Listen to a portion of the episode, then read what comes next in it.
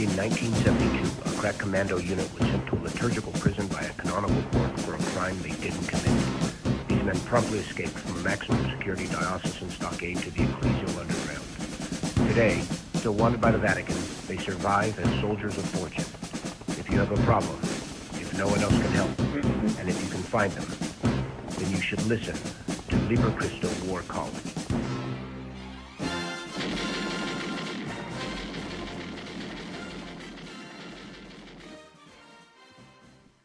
Welcome to Jesus 911. My name is Jess Romero.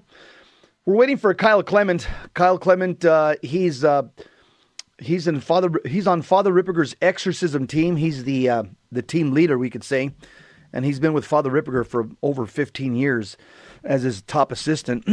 We're going to have him on. He's coming on right now, and I'm going to ask him about the movie Nefarious. Uh, I'll just be honest with you. There's a lot of lay Catholics out there, myself included, that are very literate when it comes to spiritual warfare and the diabolical. But there is no lay Catholic in the world. I'm going to repeat that again. There's no lay Catholic in the world that is as literate uh, and, and understands the depth of the diabolical angelology uh, like Kyle Clement. Kyle, hey brother, uh, welcome to the well, welcome to War Call Wednesday War College. Hey, great to be with you, Jesse. Thanks for having me.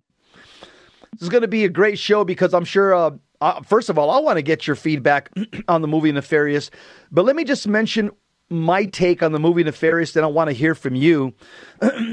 As you well know, it's the movie that just came out a few days ago. You and I, we know the priest that was uh, that assisted with the movies, a mutual friend of ours, Father Father Darren Merlino. In fact, Father Darren was was in the movie. He was a prison guard. I don't know if you remember if you if you caught that. but here's my analysis of the movie um, the writers and directors, they're both Catholics. One's a convert to the Catholic faith, and the other one's a pretty on fire Catholic, Cary Solomon and Chuck Konzelman. One of the things that I liked about this movie, Kyle, is that a lot of the other movies that are coming out this month, the other horror movies, they they show it's it's pure garbage. And what I mean by that, a lot of these other horror movies, all they do is focus on on the demonic parlor tricks all they focus on is the on the de- demonic phenomena. So people can say like, "Wow, look at her flying through the air, through the air!" Or, "Wow, look at blood coming through their eyes." But in the movie Nefarious, it's different. You see here that the diabolical powers are exposed, but it's done very subtly. By the way, the people that directed this movie and produced it, they're the ones that also did, produced God is God is Dead One, God is Dead Two, and Unplanned. So that so you know the quality of the writing. But here's the plot of the film. So on the day of his scheduled execution, Edward, the convicted serial killer, he gets a psychiatric evaluation during which time he claims that he's a demon and he's supposed to be scheduled for execution at 11 p.m. And he further claims that uh, before their time is over, because he's being interviewed by a psychiatrist, his name's Dr. James Martin. I don't think it's a coincidence that they called him James Martin. Uh, the psychiatrist who was conflicted throughout the movie. So Edward, the serial killer, tells the psychiatrist, he says, "You're going to commit three murders before you leave today." And so this uh, this puts the psychiatrist on his heels. He's like, "What are you talking about?" so the movie, what it did, as I saw it, it really uh, captured the truth of demons, demonic forces, unlike anything I've ever seen on screen in the movie Nefarious. And I think what the movie really highlighted, Kyle, was it highlighted the psychological compatibility that a diabolically afflicted person has with a demon. And uh, the the this movie does not emphasize the physical diabolic manifestations that are so common with other horror movies. Uh, but the film it uh, it basically it gives the world the uncensored look at Satan's agenda. And to me, the film it's it's a perfect Trojan horse to introduce the reality behind the culture war to an audience that would never be attracted to a film about God. but the film is built as is as a horror thriller with the with the writing and the acting caliber, in my opinion, of Silence of the Lambs and the genius of the Screwtape Letters. To me, the movie Nefarious, it uh, it did bring in the fullness of truth in Jesus Christ. Uh, he was Jesus was called the Carpenter, the Nazarene, uh, and he was brought into the movie and uh, I was I was happy to see that our Lord was there to expose the dark forces of Satan within this powerful film. Uh, one of the things that I'll, they'll say that I've read from another book written by Sophia Press that possession looks a lot like mental insanity, and mental insanity looks a lot like possession. I'm going to want Kyle to comment on that. but many psychiatrists who now recognize uh, demonic possession, they call it dissociative identity disorder slash demonic possession. And it's the newest version of the DSM, the Diagnostic and Statistical Manual of Mental Disorders. This movie also clearly demonstrates that abortha, abortion, euthanasia, and the woke liberal issues of our day, it comes from the devil. That was something very clear in the movie. and if you go to this movie, as a lay Catholic, obviously, I would tell you make sure you're in a state of grace. Don't don't watch a movie like this if you're in a mortal sin. Pray before you go in. When you're in the movie, before it starts, say a prayer. Uh, and on your way home, do your evening prayers. Because to watch a movie based on curiosity is a sin, but watching a movie, uh, or this movie or anyone, studiously, it's a noble thing. Uh, all the other horror movies coming out this month, once again, they're pure garbage. They display the, the gratuitous satanic violence. They embellish and center their cameras and story on the phenomena of the demon and what he can do and its manifestations. But Nefarious, it shows this what Liber Christo has been teaching me for years the psychological war that the demon wages against the human, the emotions, the mind, and it also shows the vast superiority of the demonic intellect as compared to humans. And uh, we see in this movie, as Dan and Kyle are always saying, the demon is constantly trying to draw you out of your lane and will trigger your emotions in a disordered way. And the demon is constantly trying to get inside your wire.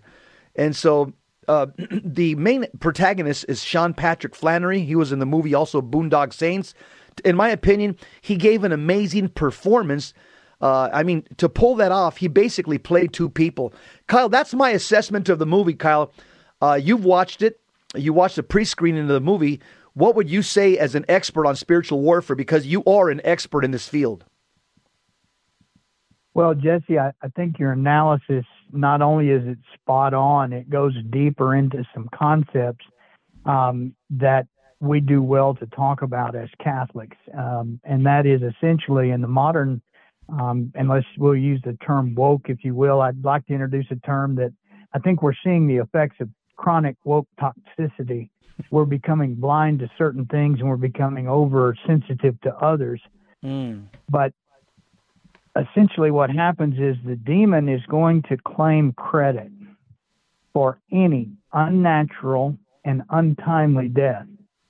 And I'll say it again because the the coin of the realm on the diabolical side, the way an individual gains status, the way an individual, whether that's a human or a demon, gains status in the realm of evil is through blood sacrifice, is through the untimely, unnatural death of a human. Mm-hmm. And very rightly so. I, I laud this movie for the understanding that he places three murders uh, on this guy and one of them is abortion and one of them is euthanasia and the guy's blind to it until the demon makes it clear uh, his culpability and so all of us uh, this is the conversation that we really should be having you go to countless parishes around the, the country giving parish missions and talking but if you mention euthanasia it's the third rail to, to Catholics because many of them have a parent or um, a sibling or somebody in hospice. But hospice in the United States is le- is a form of legalized euthanasia where we drug these people to a point of unconsciousness and, and then or or legalized overdose. And so I think this is really really important subject. Uh, abortion, of course, speaks for itself with regard to everyone knows that one's wrong. But even nibbling around the edges, they want to make exceptions. Um, and so I think you, you bring up some really, really good points. And so I, I, I found in this movie, these are, these are some themes that they did not, not only did they not shy away from, they brought them front and center. And the language of psychological compatibility with the demon is unique to Liber Christo, to the Society of the Most Sorrowful Mother, to Father Ripperger. These, the no one is talking about this as a major component of diabolical affliction, and and we are, and you are, and this movie illustrates it very very clearly is there's a psychological compatibility in order for someone to be afflicted there has to be a certain level of psychological compatibility. Now, in this movie, the man who is condemned to death is not the only one being afflicted.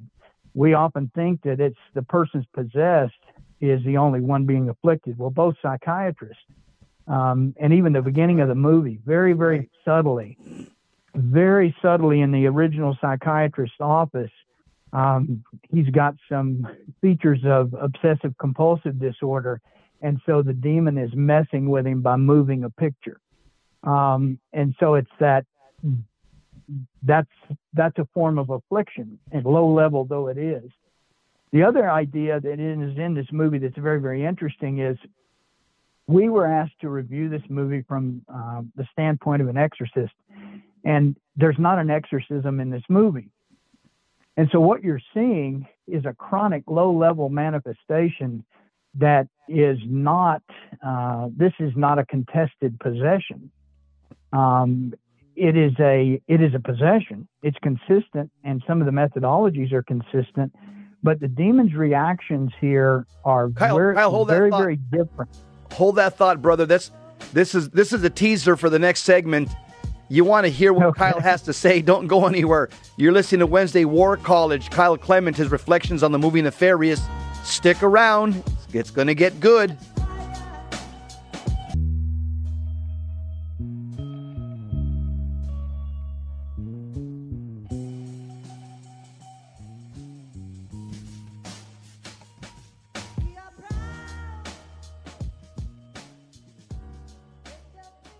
Wednesday War College, Jess Romero, Kyle Clement. We're talking about the movie Nefarious. Both of us have seen it. Kyle is an expert in this area. He's probably the most literate, um, educated lay Catholic in the field of spiritual warfare on planet Earth. We're we're uh, blessed to have him here on Wednesdays whenever he can whenever he can join us. Kyle, I know you watched the movie. You know Father Darren. you watched it probably along with Father Ripperger. I'm I'm, I'm assuming. uh, you have us on a cliffhanger what you were saying right before the break. I want you to continue, kind of back up a little bit, put in reverse, and and set it up for us, uh, and uh, talk to us about uh, your assessment in terms of the psychological compatibility that we saw. So, thank you, Jesse. The psychological compatibility is that when the human has thoughts that are cons- consistent or compatible with diabolical thoughts. Now, the fallen angelic psychology um, is matches in certain areas fallen human psychology, which is predilection or, or predisposition to sin, concupiscence, if you will. For us, it's a concupiscence or our predilection or tendency. For them, it's it's now part of hardwired into their nature. And so, when people say they have a hatred for us, uh, that's a very mild way to explain it. But what you're looking at is it's the absolute inverse of charity, the absolute inverse uh, of love for, for fellow creatures. And so when they fall, they retain their zeal for a mission, if you will, for their um, for what they were designed and made to do. But now they, instead of augmenting or assisting in the flow of grace, they now militate directly against the flow of grace, seeking to impede it seeking to um, promote and affirm sin. And we often think that um, sin is the idea of the demon and the innocent human gives into a temptation. Well, there's no innocence here, and I think that's a real point to make is there's no innocence. We don't know enough about the character, the human character in this movie to to know what his level of depravity is, but suffice it to say that there is some. And so there has to be these concepts of, we see functionally the concepts of free will, the concepts of psychological compatibility. In this movie, what you're watching is a low level chronic uh, come and go manifestation, if you will, mm. that that very much looks uh, that very much looks like or mimic mimics dissociative um, episodes. And so when he switches characters, and that's why the psychiatrist is being is there for evaluation, is to to gauge his mental stability, um, and in the disassociative individual, faced with stress or faced with certain uh, things as a coping mechanism, they'll shift to a personality fragment. We see a lot of this with satanic ritualistic abuse, sex trafficking, etc. But the disassociative shift um, is is often consistent. They won't remember things they said. They won't. They'll have missing periods of time, and so it takes a little bit of, of discernment to understand exactly what's happening. One of the clearest examples in this movie is when the priest shows up, you see the diabolical reaction to the ordained who sees him for what he is, even when this caricature of a priest doesn't re- recognize uh, his own spiritual stature. And that speaks, that type of reaction was, is very consistent with a diabolical. The point that I'm making is diabolical manifestation in a religious context is different.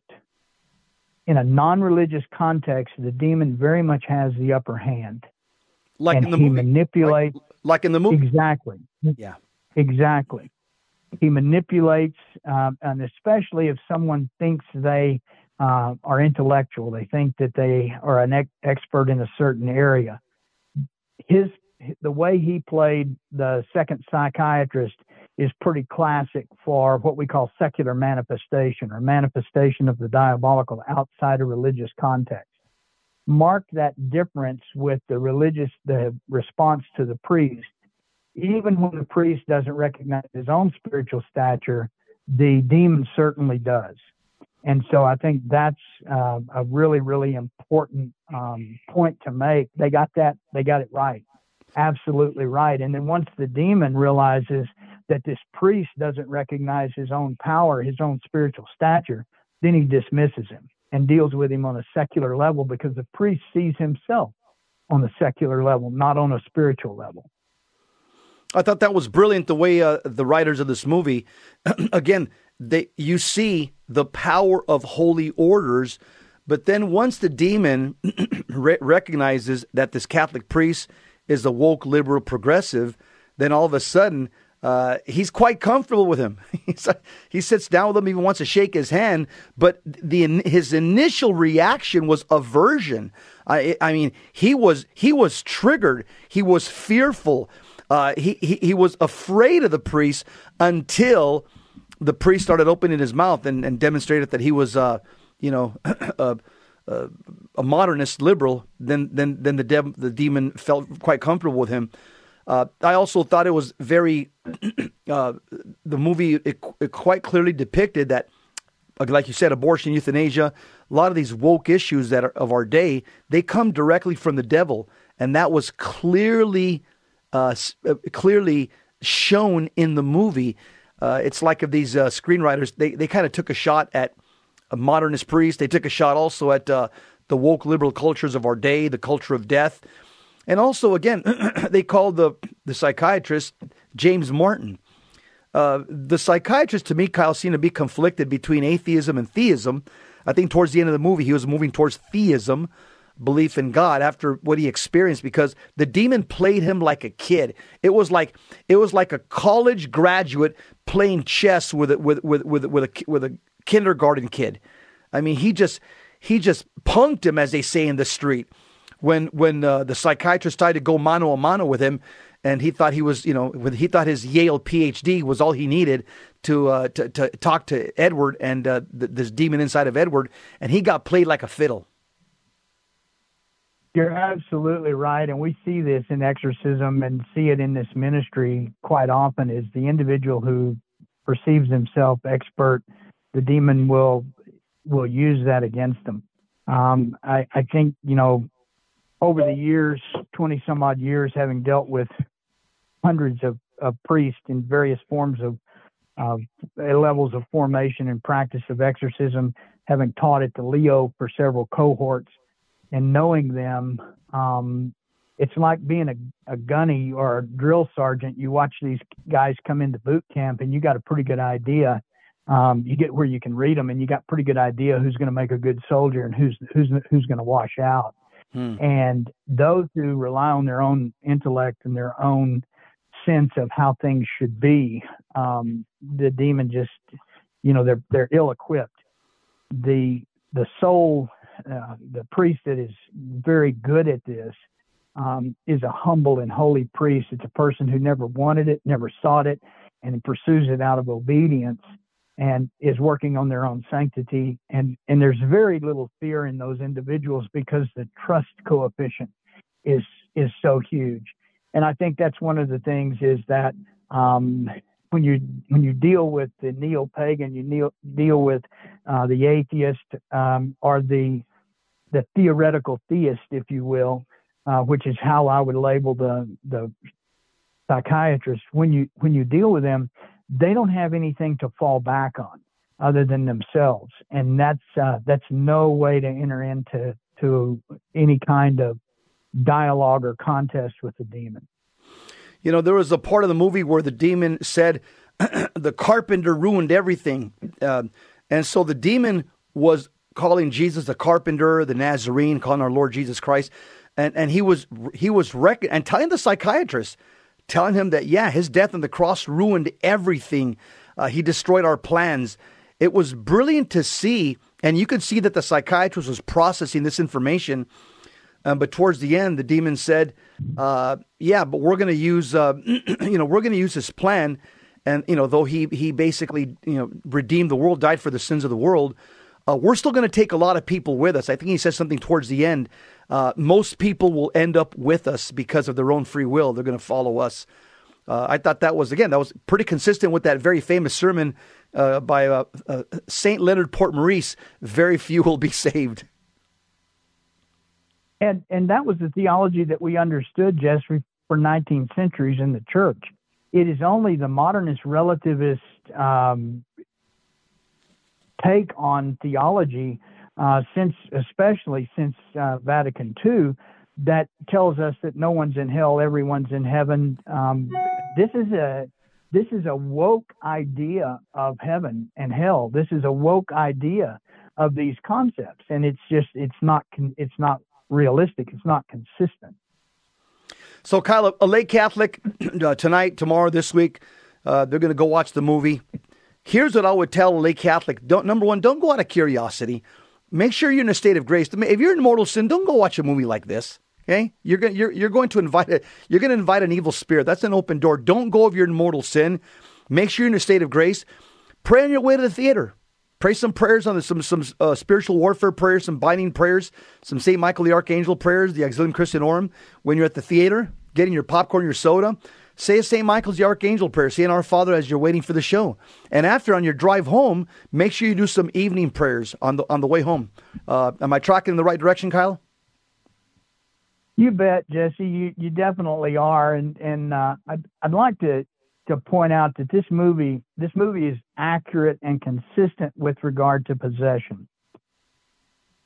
We were asked to review it from the standpoint of an exorcist, exorcism and exorcism uh, parameters, and there's not an exorcism in the movie, and so we we can't offer an an opinion on uh, possession, an opposed possession.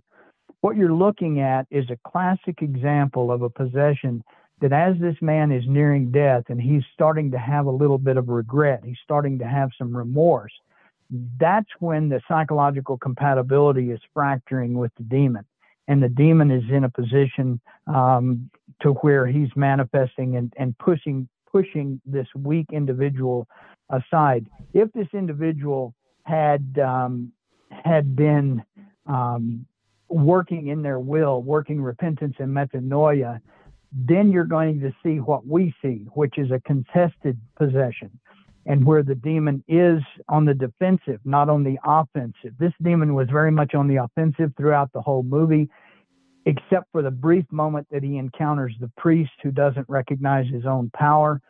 but so it's a very different look.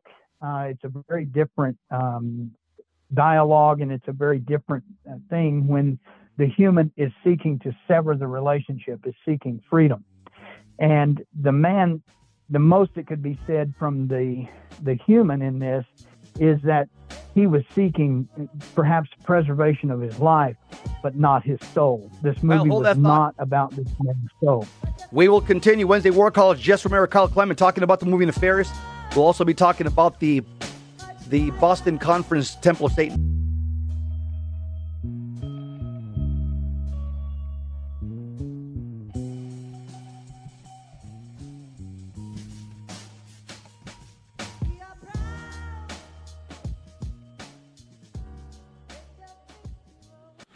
Wednesday War College, Jess Romero.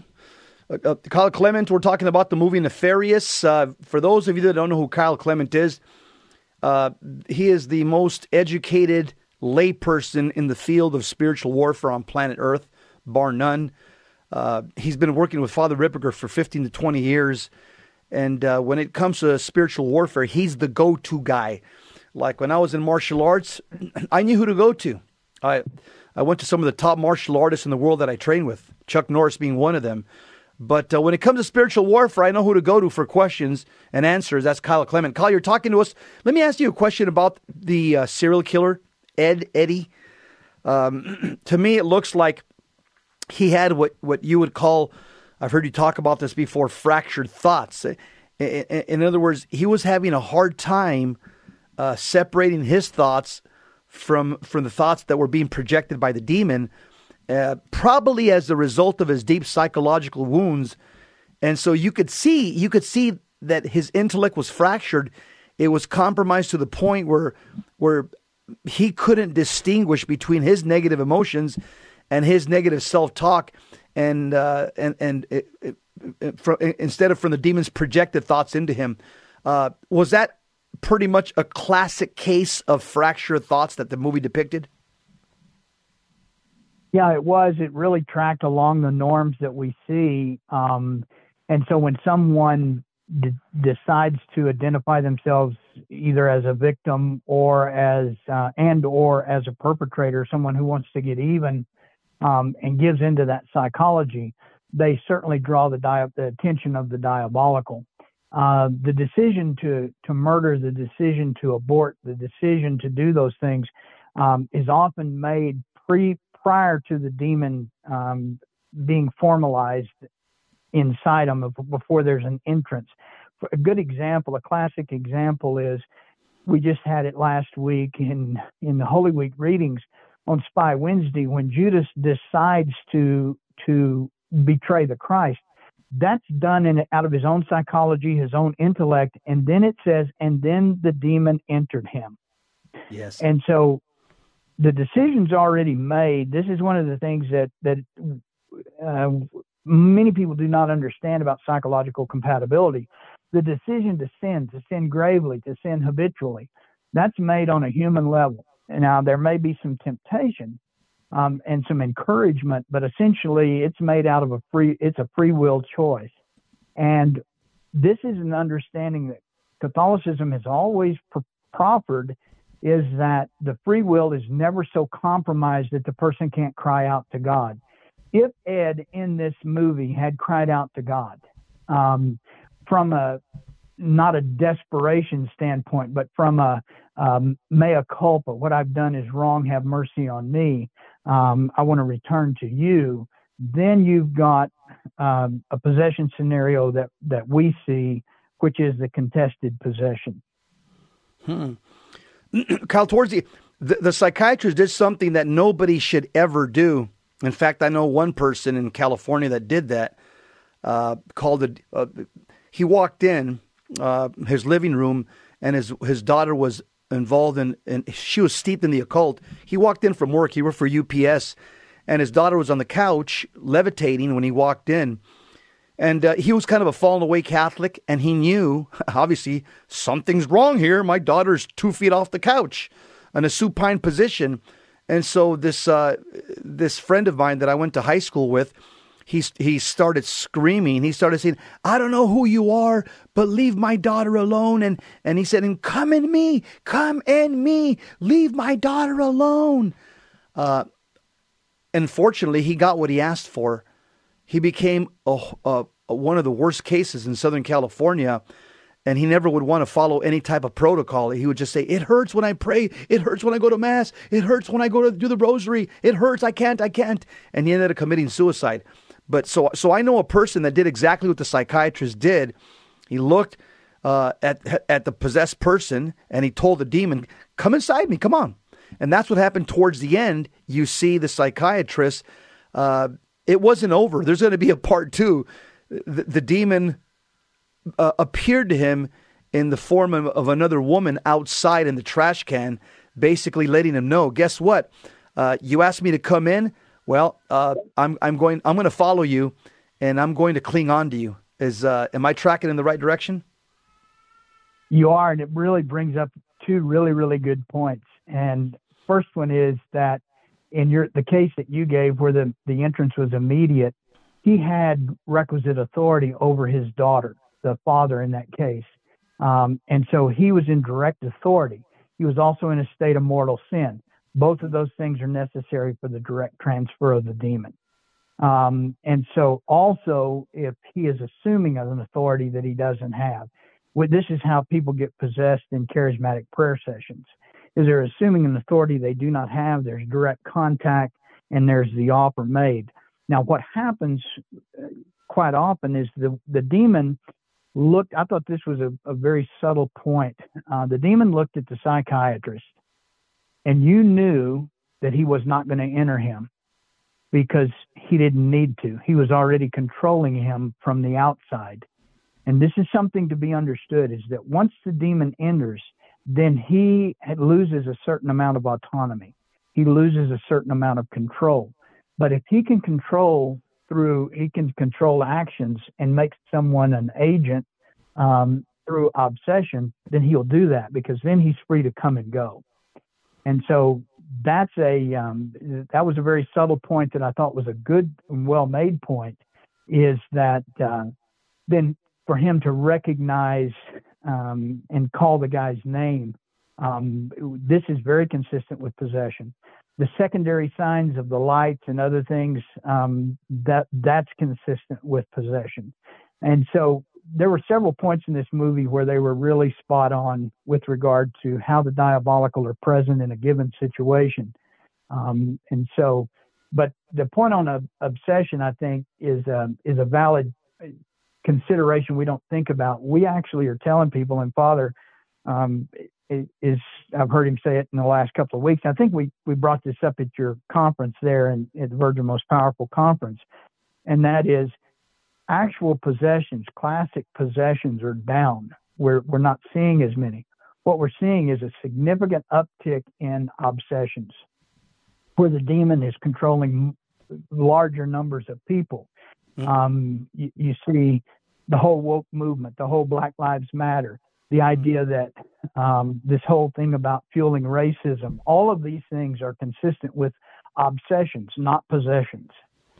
Yeah, uh, this this this this men this diabolical projection, uh, and there's uh, again there's this mental confusion or what uh, Saint Sister Lucia called diabolical disorientation in your thoughts.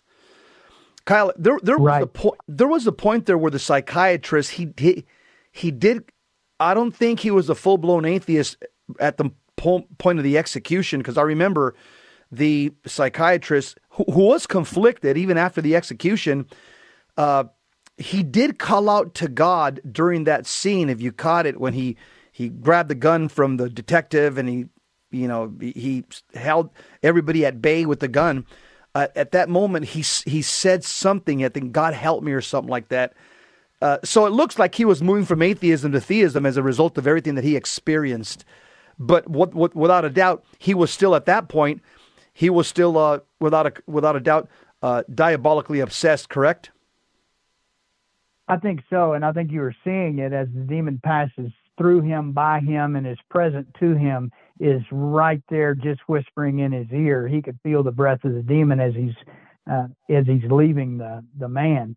um, that that's a very significant point. I think too that it's a good observation that atheism atheism is as a theoretical concept. It's an academic concept. Theology is a battlefield concept. Um, there are no atheists in battle. There are no atheists in a, on a sinking boat. There, are, the atheism is a luxury of the academic. Mm. That's a good way of putting it. Yeah, it's it's. You're right, uh, because everybody has to take a side when uh, the going gets tough. Uh, let me ask you one more question. Towards the end of the movie, it was uh, I ended up asking Father Darren, what, what is it? What were the, the the words that were said? And he texted me. Uh, were at the end of the movie when when the uh, the credits were were scrolling down. you have the demon saying uh, mene mene tekel upharsin, that's Aramaic for you have been weighed in the balance and found wanting. Then the demon says the Latin phrase, uh, uh, ut tum stultus es ut non comprehendium continuandum es, which is, but you are, but you are too stupid to realize it to be continued. So at the end, if people are wondering what was said, the demon said, you have been weighed in the balance and found wanting, but you are too stupid to realize it to be continued.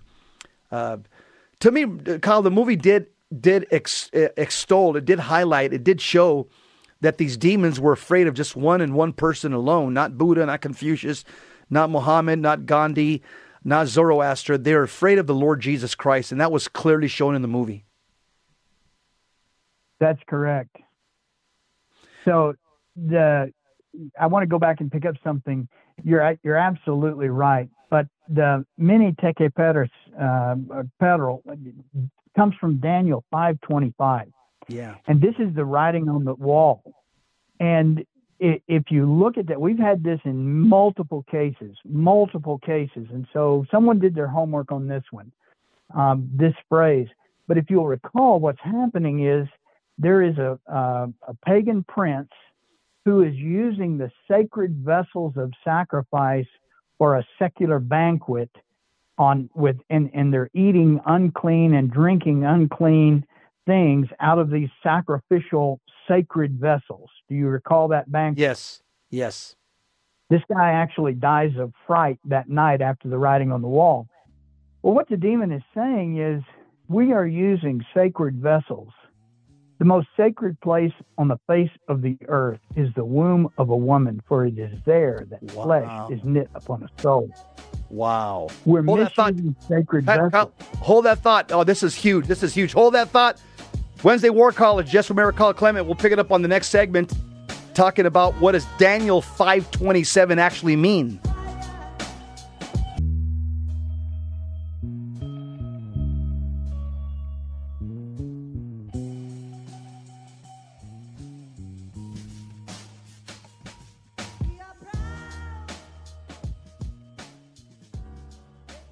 Wednesday War College. Mene mene tekel upharsin. You have been weighed in the balance and found wanting. Daniel five twenty seven. Kyle, you made a statement. You said that uh, you have you have seen this in several cases in the last twenty years. How have you seen this? Does this writing uh, is this something that the that the possessed person says?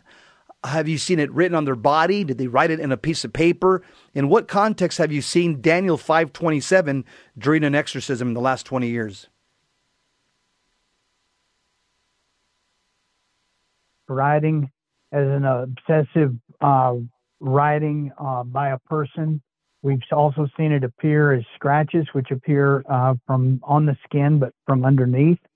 Uh, probably the same way it appeared on the wall in the banquet hall. And it's been requisite with, um, I'm trying to think back, we, we've seen it mostly in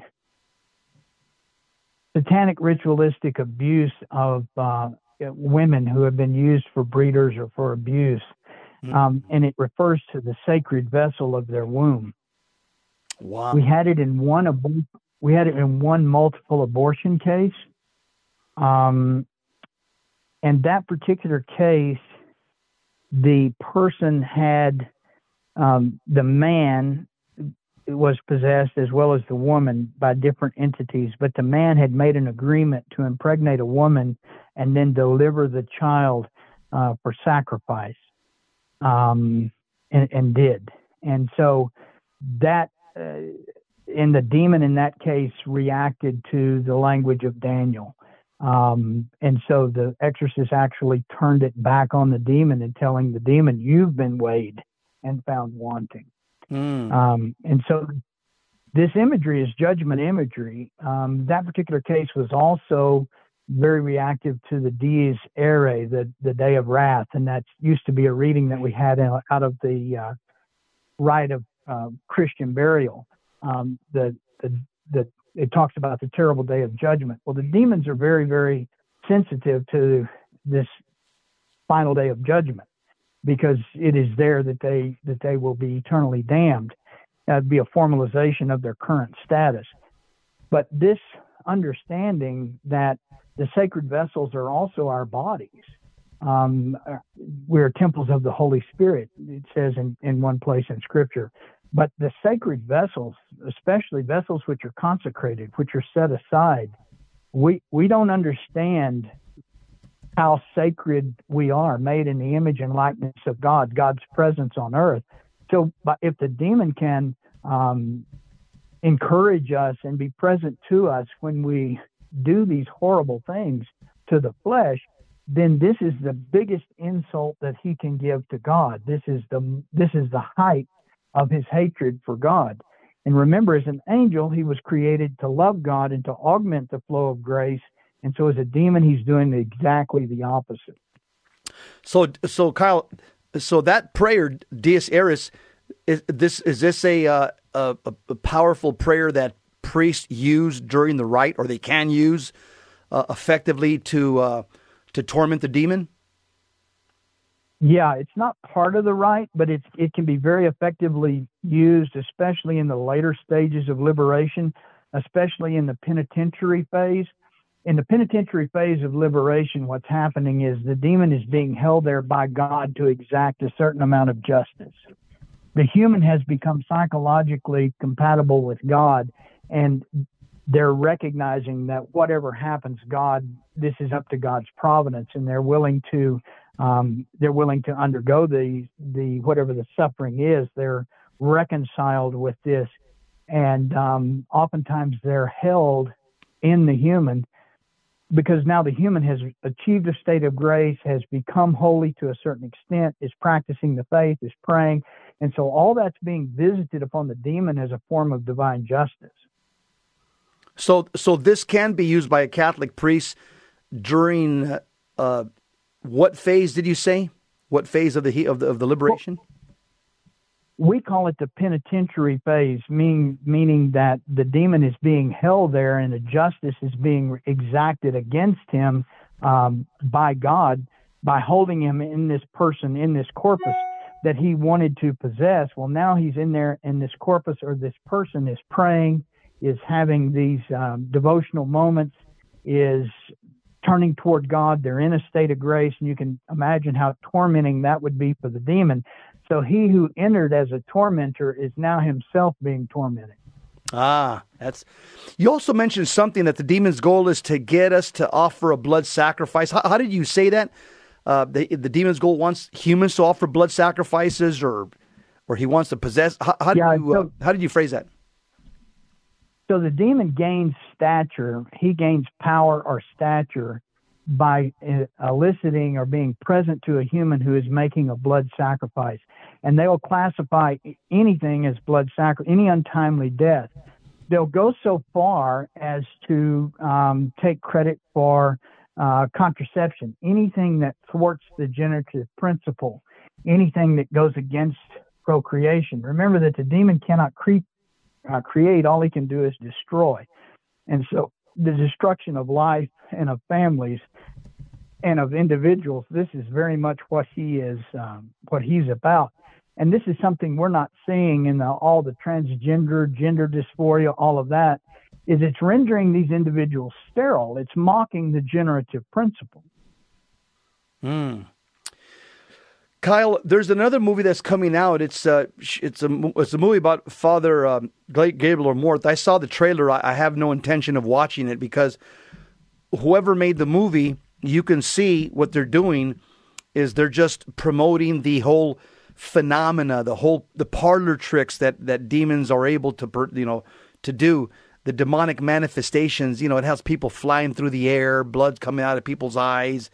Uh, as I saw the trailer, I said, "This is this is again, this is pure Hollywood theatrical propaganda to get you know people uh, to come out to the movie. People that like horror, uh, but it it, it doesn't. Uh, it, to me, it doesn't raise to the level intellectually of the movie Nefarious. Just from watching both trailers, what do you think?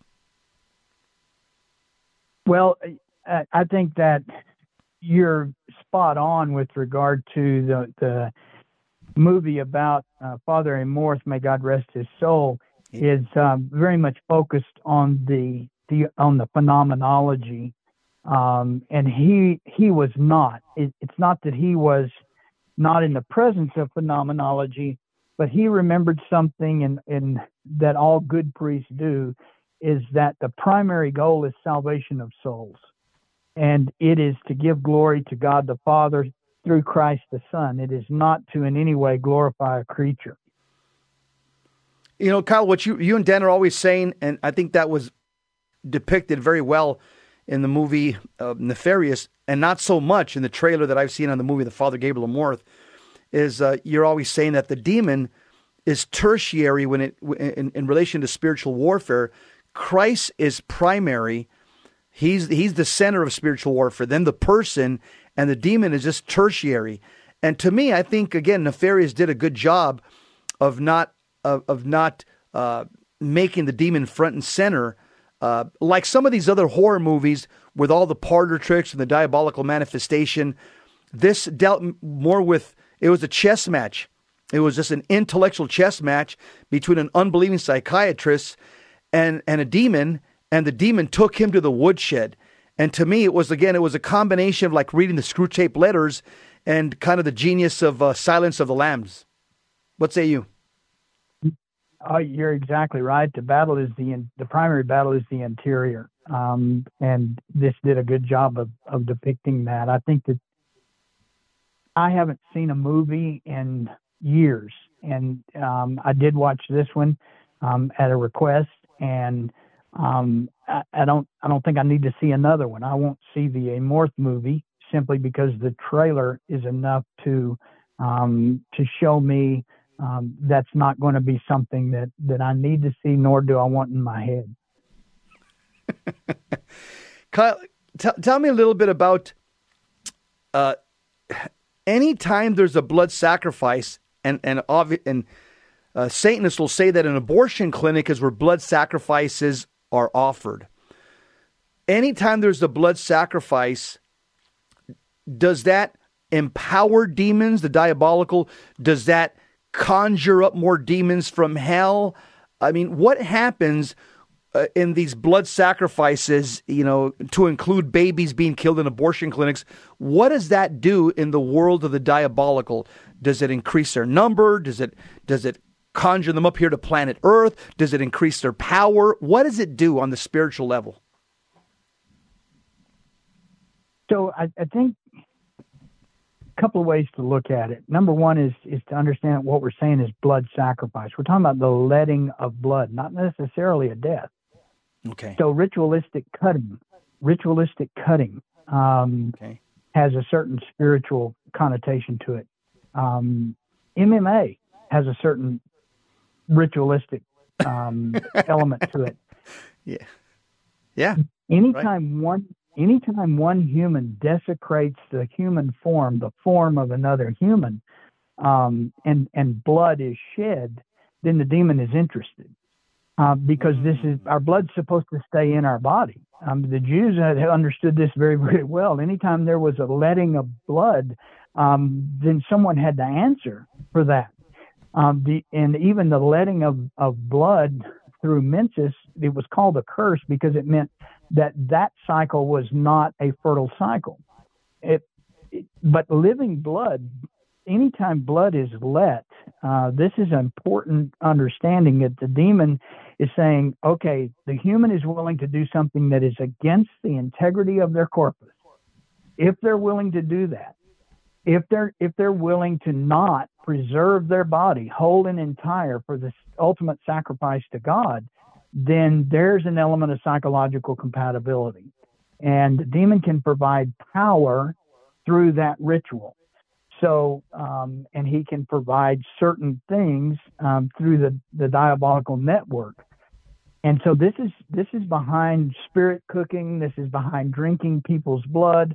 All of these things, which incidentally, we're on the trajectory to cannibalism. Um, through all of this, uh, pedophilia is next, and then the next stop after legalized pedophilia is legalized cannibalism. We're already seeing some forms of legalized can- legalized cannibalism. When Jesse, if if you are a billionaire and you need a kidney, you can obtain one for a price. Mm. This this is the whole thing that that this is we're, not that we're headed there. We're already there. Yeah. Um, to be continued, my friend. We're coming to a hard break in right. the show. Thank you very much, Kyle. God bless you, brother. Keep the faith. Thanks for coming on. We'll see you next time. You've been listening to Wednesday War College. Up next, Hands on Apologetics. Hope you enjoyed the show, family. God bless you. Keep the faith.